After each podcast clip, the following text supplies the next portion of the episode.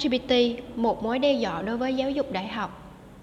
Các trường cao đẳng và đại học đang đối mặt với một khúc quanh, nơi họ phải vật lộn với số lượng tuyển sinh giảm, chi phí tăng cao, sự phổ biến ngày càng tăng của các lựa chọn giáo dục thay thế và giá trị nhận thức của bằng cấp đang giảm dần. Tất cả những điều này tôi đã nghiên cứu trong cuốn sách mới nhất của mình, một mối đe dọa mới nhất.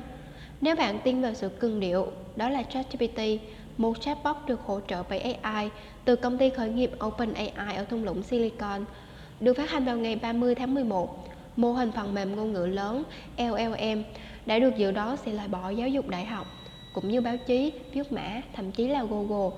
Theo nhà phát triển Gmail Paul Butthead, người đã đăng tải trên Twitter vào ngày 1 tháng 12, viết rằng công cụ tìm kiếm có thể chỉ một hoặc hai năm nữa là hoàn toàn đổ vỡ là một người vô cùng quen thuộc với các cuộc khủng hoảng mà tổ chức của tôi cũng như các tổ chức khác phải đối mặt tôi có thể nói chắc chắn rằng ChatGPT được thổi phồng nhiều hơn là gây hại và nó có thể thậm chí là một công cụ cung cấp trợ giúp. Một bài báo gần đây của NPR đã mô tả ChatGPT khiến Internet hứng thú với khả năng siêu phàm của nó trong việc giải các bài toán, viết bài luận đại học và các bài nghiên cứu. Giáo dục có thể không bao giờ giống như trước nữa, Real Clear Education than vãn. Các giáo viên và cựu giáo viên nhìn thấy những dấu hiệu nguy hiểm, trong đó có Be Beverly Pugh, một cố vấn công nghệ cho trẻ em và là cựu giáo viên cho rằng điều này có thể là một mối nguy hiểm trong giáo dục và không tốt cho trẻ em. Hướng dẫn viên viết lách và nhà sáng lập Gloucester College Essay Peter Laffin cảnh báo rằng ChatGPT và các chatbot AI khác sẽ dẫn đến một cuộc khủng hoảng trong học tập buộc các nhà giáo dục phải suy nghĩ lại hoàn toàn về việc học ở trường. Điều mà những dự báo bi quan không thừa nhận là các chương trình về dịch vụ giải toán, hỗ trợ viết luận đại học và tìm tài liệu nghiên cứu vốn đã tồn tại trong một thời gian dài. Ví dụ, ứng dụng Photomath đã xuất hiện từ năm 2014 với hơn 300 triệu lượt tải xuống, cho phép sinh viên chụp ảnh bài toán của mình và nhận câu trả lời.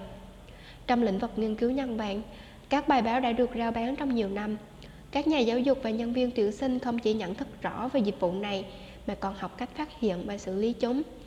Như tôi đã viết trong Insider of S, chìa khóa để duy trì giá trị tấm bằng do chính cơ sở đào tạo của bạn cấp chính là việc đảm bảo sinh viên tốt nghiệp có các kỹ năng để thay đổi theo bất kỳ thị trường nào.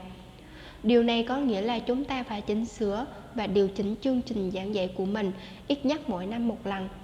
Những, những điều chỉnh này bao gồm một cuộc khảo sát nghiêm ngặt và liên tục về các công nghệ và dịch vụ mới có thể hỗ trợ sinh viên đạo văn và các hình thức gian lận khác đồng thời điều chỉnh bài tập về nhà và các bài tập khác để giảm can thiệp của những công nghệ đó nhiều giáo viên và nhà phát triển phần mềm chống gian lận đã làm điều này và không có lý do gì để tin rằng họ sẽ bị ChatGPT cản trở. Bản thân OpenAI đang nghiên cứu các giải pháp theo TechCrunch Scott Aronson, giáo thư, giáo sư khoa học máy tính của Đại học Texas Austin, một nhà nghiên cứu khách mời tại OpenAI, cho biết công ty đang nghiên cứu kiến các tín hiệu mật mã, được gọi là hình mờ, trong kết quả ChatGPT để các công ty phần mềm chống gian lận có thể dễ dàng nhận dạng chúng hơn như Turnitin. Khả năng có lợi Khi chúng ta vượt qua nỗi sợ hãi, không khó để hình dung phần mềm LLM có thể được sử dụng như thế nào để nâng cao giáo dục đại học. Ian Bogost, viết trên tờ The Atlantic cho biết, LLM chắc chắn sẽ không thể thay thế trường đại học hay tạp chí hoặc quản lý cấp trung. Nhưng chúng ta cũng nhưng chúng cung cấp những cho những lĩnh vực đó và những lĩnh vực khác một công cụ mới để thao tác với một lượng lớn tài liệu văn bản. Chúng ta có thể làm gì với những công cụ đó? Hãy tưởng tượng yêu cầu sinh viên trong một khóa sáng tác chỉnh sửa và kiểm tra tính xác thực của một bài luận do chatbot tạo ra. Vargas cho biết, vì phần mềm chỉ được đào tạo để tạo ra những từ ngữ dựa trên một đầu vào nhất định, nó không có khả năng để thực sự hiểu ý nghĩa đằng sau những từ đó. Điều này có nghĩa rằng bất cứ phản hồi nào mà nó tạo ra đều có thể nông cạn, thiếu chiều sâu và hiểu biết sâu sắc. Sinh viên có thể được yêu cầu phê bình những điểm yếu đó thêm cái nhìn của riêng họ và phát hiện ra những điểm không chính xác quá phổ biến với ChatGPT.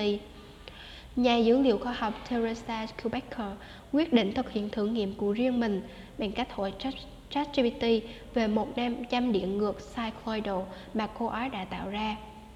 Cô ấy đã đăng lên Twitter về các kết quả không chỉ nghe có vẻ hợp lý mà còn được hỗ trợ bởi các trích dẫn nhưng hóa ra lại không có thật.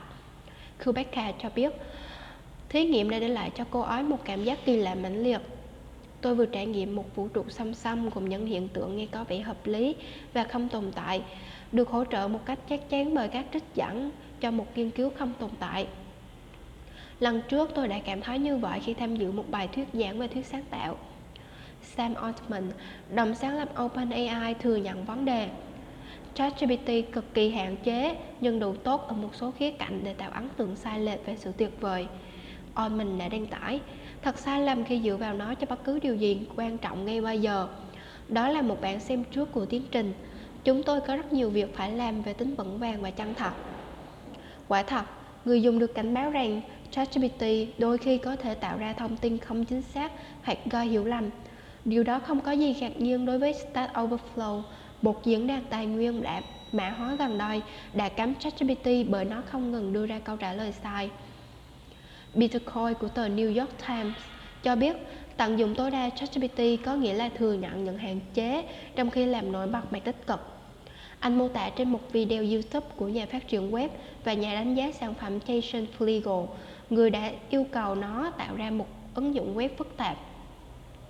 Mã không hoàn hảo, cô lưu ý. Nhưng Flegel nói, như bạn nói đói, tôi vừa tiết kiệm cho mình rất nhiều thời gian. Có hàng chục ví dụ như vậy. ChatGPT thậm chí có thể viết lại phần mềm sang một ngôn ngữ lập trình khác. Ethan Mollick, một giáo sư tại trường kinh doanh Washington thuộc Đại học Pennsylvania, nhận thấy tiềm năng to lớn như một người bạn đồng hành trong giờ học tập. Ông nói với NPR rằng ông đã sử dụng ChatGPT để giúp phát triển giáo trình, bài giảng, bài tập và tiêu chí chấm điểm cho sinh viên NPA. Ông nói, đây là cấp số nhân của khả năng mà tôi nghĩ rằng chúng ta vẫn chưa hoàn toàn hiểu được. Điều đó thực sự rất tuyệt vời. Cấp số nhân khả năng nghe có vẻ chính xác như những gì chúng ta mong muốn từ công nghệ mới. Nó có thể đi kèm với khả năng tạo ra thông tin giả và hỗ trợ những như tiếp tay cho thật gian lận.